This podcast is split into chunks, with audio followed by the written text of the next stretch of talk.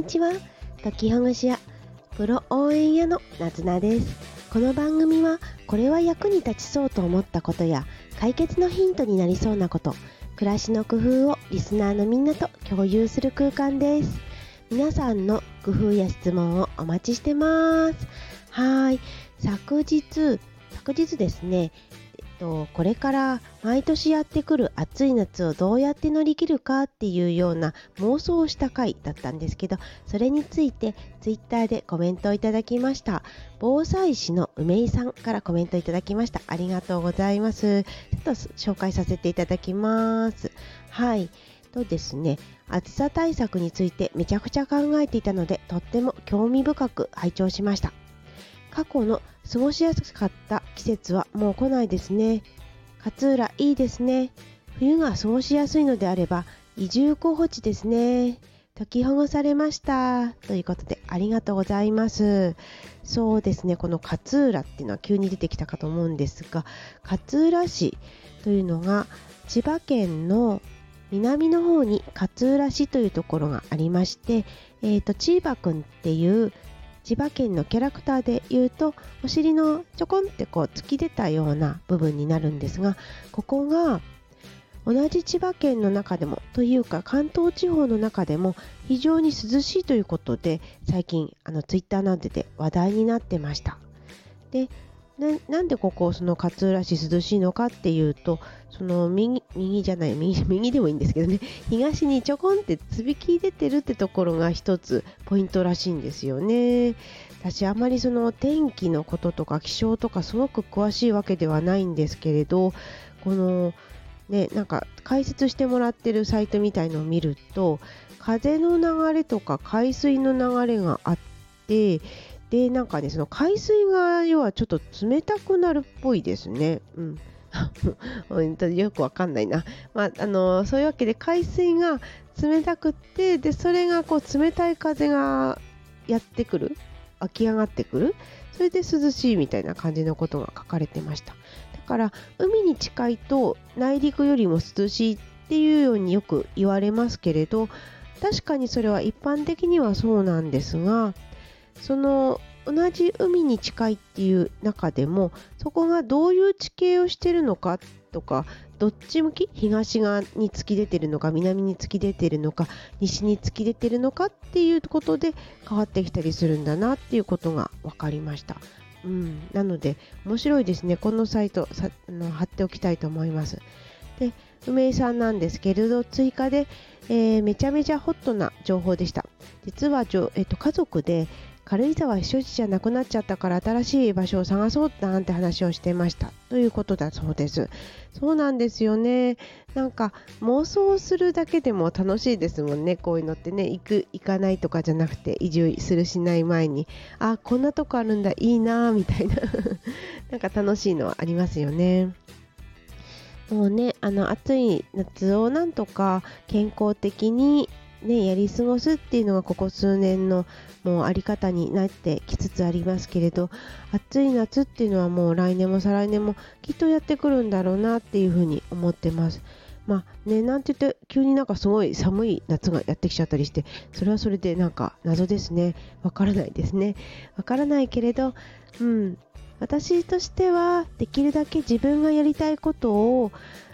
やれるような環境にいたいななんていうふうに思います。もちろん体のことは大事なんだけどじゃあだからといってやりたいことが4ヶ月間全然できないよっていうのは少し嫌だなと思うのでなんかうまい工夫を探したいなと思ってます。ぜひぜひ皆さんとシェアしていきたいなと思います。さて本題というか随分ねあの時間経ってしまいましたがあの今日の本題は私は今日あのがんの検診に行ってきます。ドキドキするよという心の 私の話になりますね。私はそうですね。数年前にがんを患っていてでその時は幸いいい先生たちのおかげでいい先生というかまあねあの本当に幸いにも、うん、あの手術がうまくいってでその後は定期的にそれが、うん、がんが再発してないかどうかっていうことを調べるために検査に行ってます。でその、うん、すごくね詳しい先生に出会うことができたんです私のがんというのは少しまあ稀な希少な種類のがんになるんですけれどそうするとまあねいろいろながんの先生いらっしゃいますけれどさまざまな、ね、いい先生が全国にはいらっしゃるんですけれど非常に限られた限られた先生がよく知っているっていう状況なんですね。ですのでその専門医の先生と出会えたっていうことが私の人生の中でもああ良かったなっていうことの一つになりますもう信頼できるのでだからもしもしももしもがんが再発してしまったっていうことがあったとしてもこの先生やその先生の、まあ、グループ、うん、詳しいこの人たちに見てもらえれば任せれば大丈夫だっていう安心があります。なのでまああんまりすごく怖くはないんです。ちょっとドキドキはしますよね。うん。結果についてはちょっとドキドキするんでここの数日間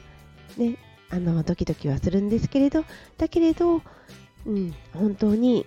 信頼できるそんな人がいるっていうことはありがたいなっていうふうに思っています。今ねなんかいつもと違ってなかなか言葉が出てこなくてどういうふうに話せばいいんだろうっていう感じだなと思いながらこの数分間話していたんですが、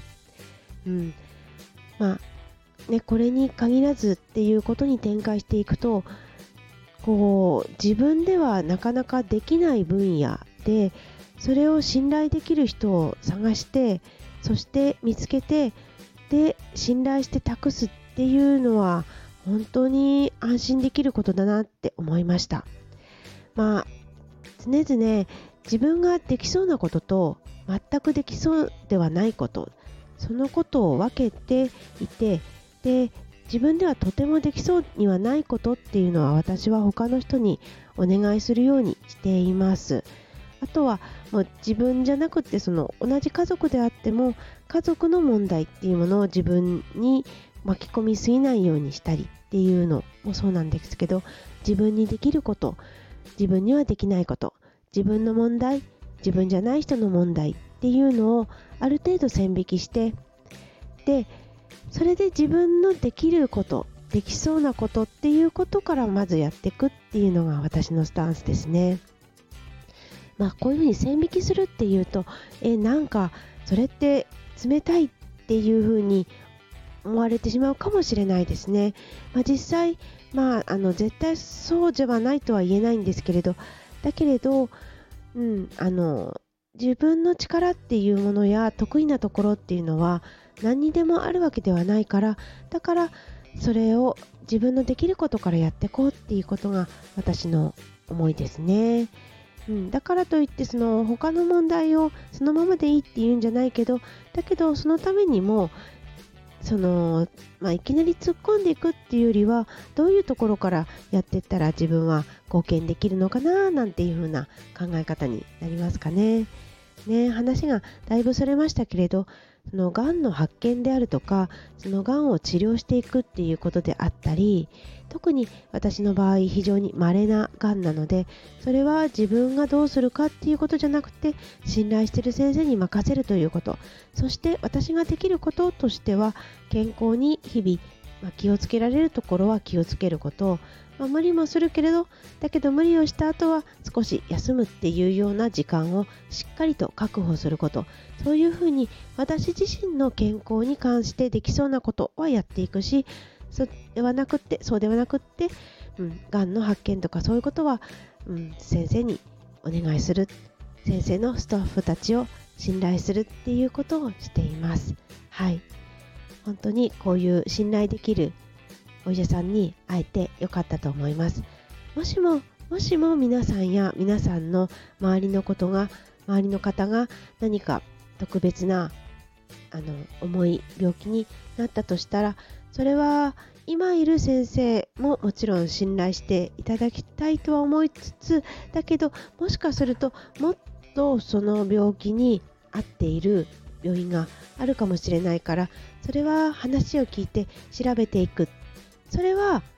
さっき言ったできることできないことで言うと私たちができることだと思います。いい先生を探していくこといい環境を探していくこと。それはできないことじゃなくって私たちにきっとできることの範囲だと思うのでなのでね一緒にやっていきましょう。そして私は検査に行けるように頑張ってきます。そう検査に行くことを頑張ります。検査を受けるのはね先生たちがあのやることで頑張ることですけど。はい。というわけで行ってきます。ではまたねなずなでした。コメントいいねお待ちしてます。